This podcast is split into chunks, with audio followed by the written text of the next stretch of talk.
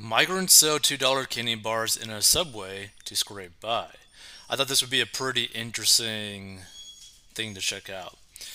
So it's a bittersweet start to their American dream. Newly arrived South and Central American migrants are descending underground to peddle candy in subway stations and aboard trains across the Big Apple, often with babies strapped to their backs in order to scrape by which is some pretty crazy stuff, right?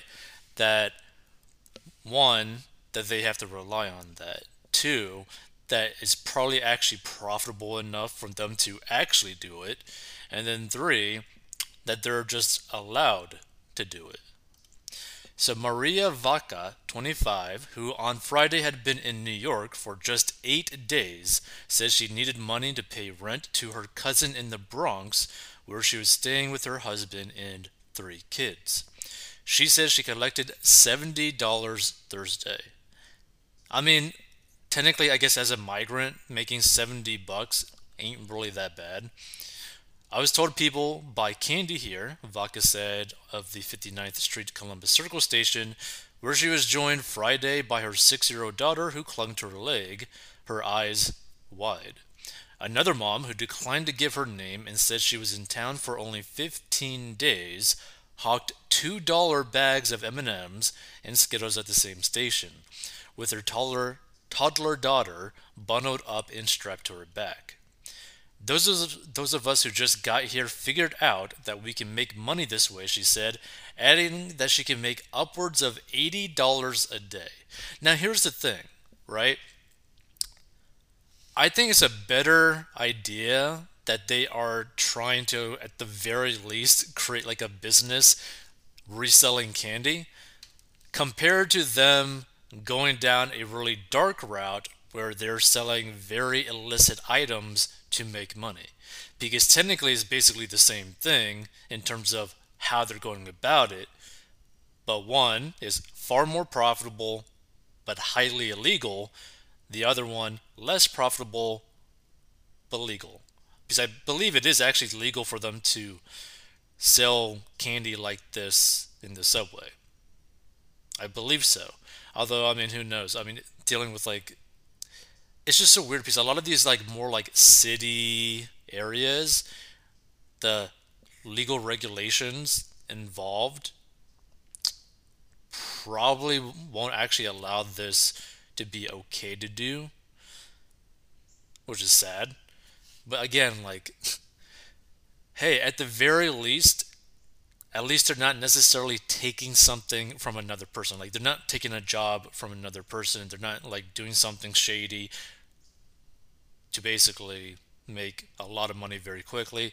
They are simply basically creating a business of reselling candy.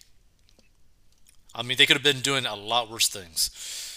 So the peddlers are among the tidal wave of new arrivals who continue to flood into the Big Apple, a crisis that is straining shelters in transient hotels and could cost the city up to $2 billion.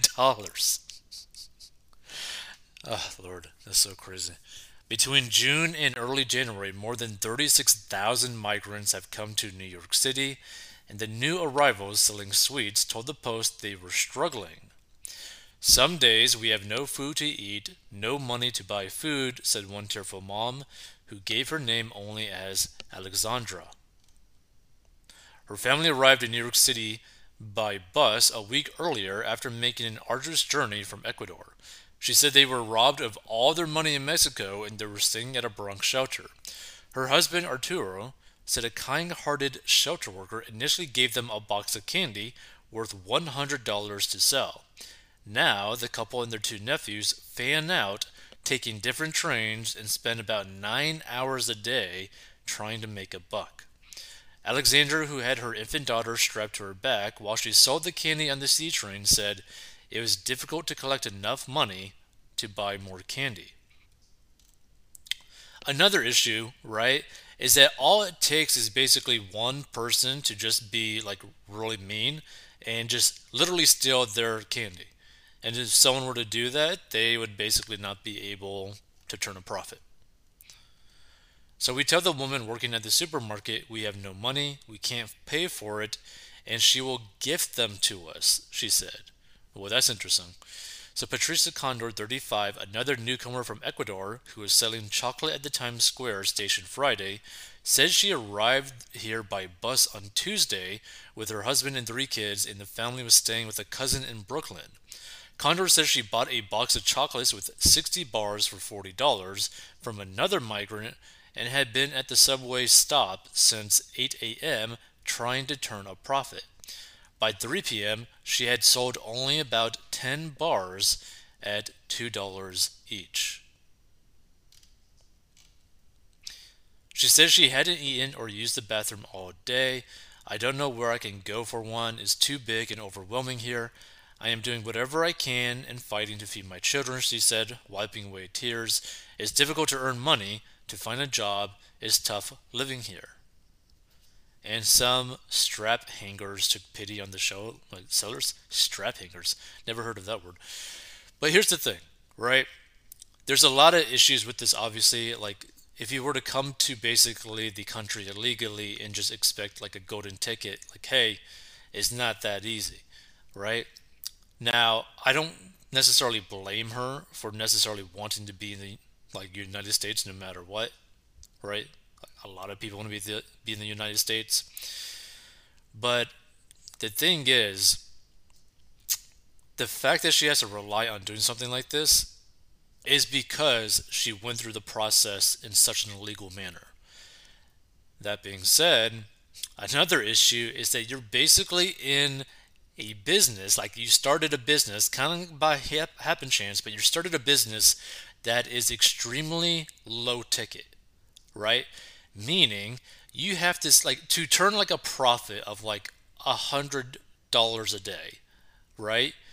You have like and you're selling things for like two bucks a piece. You have to sell a large amount of product to be able to turn that profit, right? That's an issue. Whereas if you were to sell something more high ticket, maybe something like 50 bucks, 100 bucks, even more, depending on what it is, you need less sales per day to turn a profit that's big enough for you to actually live off of it, whether you're illegal or not, right? The more high ticket of something that you could sell, the better it is going to be for you in terms of just like time management. So instead of you guys spending like nine, ten hours each trying to sell these chocolate. If you were to sell something a little bit more high ticket, maybe you're only spending like five hours a day each, you know, or maybe even less, but you're making enough money to survive.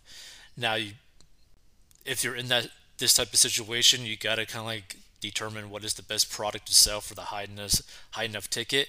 I mean, obviously, if you were to go down the more illicit route, you're to make more money quickly, but that is a lot of risk involved in that, and there's a lot of different illicit things that you could do that are high ticket that you can end up making a lot of money.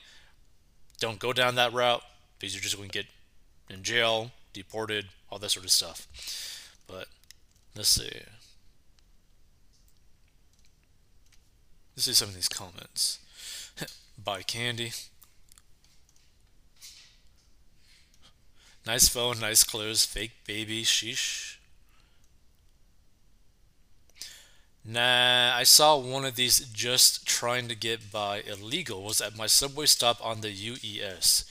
She was wearing brand new Nike Air Max tennis shoes that cost $180 if they're actually real, with a brand new iPhone and her Apple AirPods. Don't tell me they're just trying to get by. The New York City system feeds them, shelters them, gives cash and food assistance, health insurance, etc. Meanwhile, my elderly mother can't afford to live after working and paying taxes for 50 years and has to decide between paying her electric bill, buying groceries, or pay for her medicine.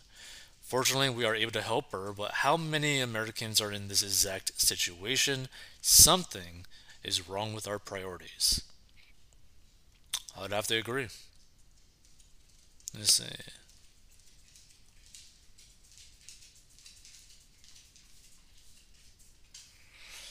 Let's see.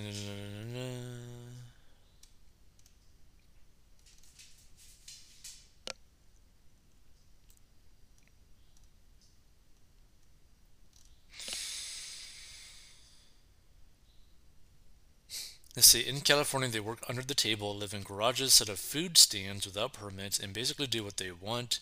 New York will start to look like a third world city.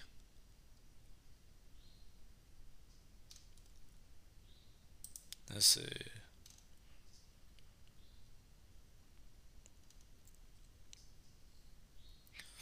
They sell food on the street that no one even checks is okay to eat. Well, the thing is, if they're selling like packaged candy, you could probably trust it. I mean, as long as it's not open. Has anyone told them that they need a business license and should be paying taxes on the money they're making? They're illegals, they get a pass on everything. There is one on my block that cleans houses and leaves her two kids in a broken down car for hours. Oof, that is, that is not good.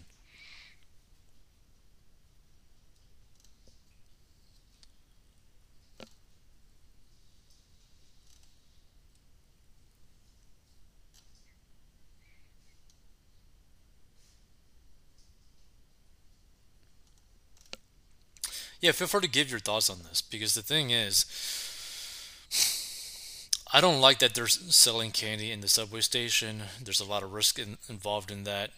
Involving your kids into doing something like this ain't good either. But if you're trying to make like money in general, selling is probably one of the best options. But one, at the very least, choose something a little bit more high ticket than like a two dollar candy bar. Like in terms of just like straight up like business type of thing, is like you got to make a lot of sales every single day to make it worthwhile. Whereas sell one item for $100, there you go, you know.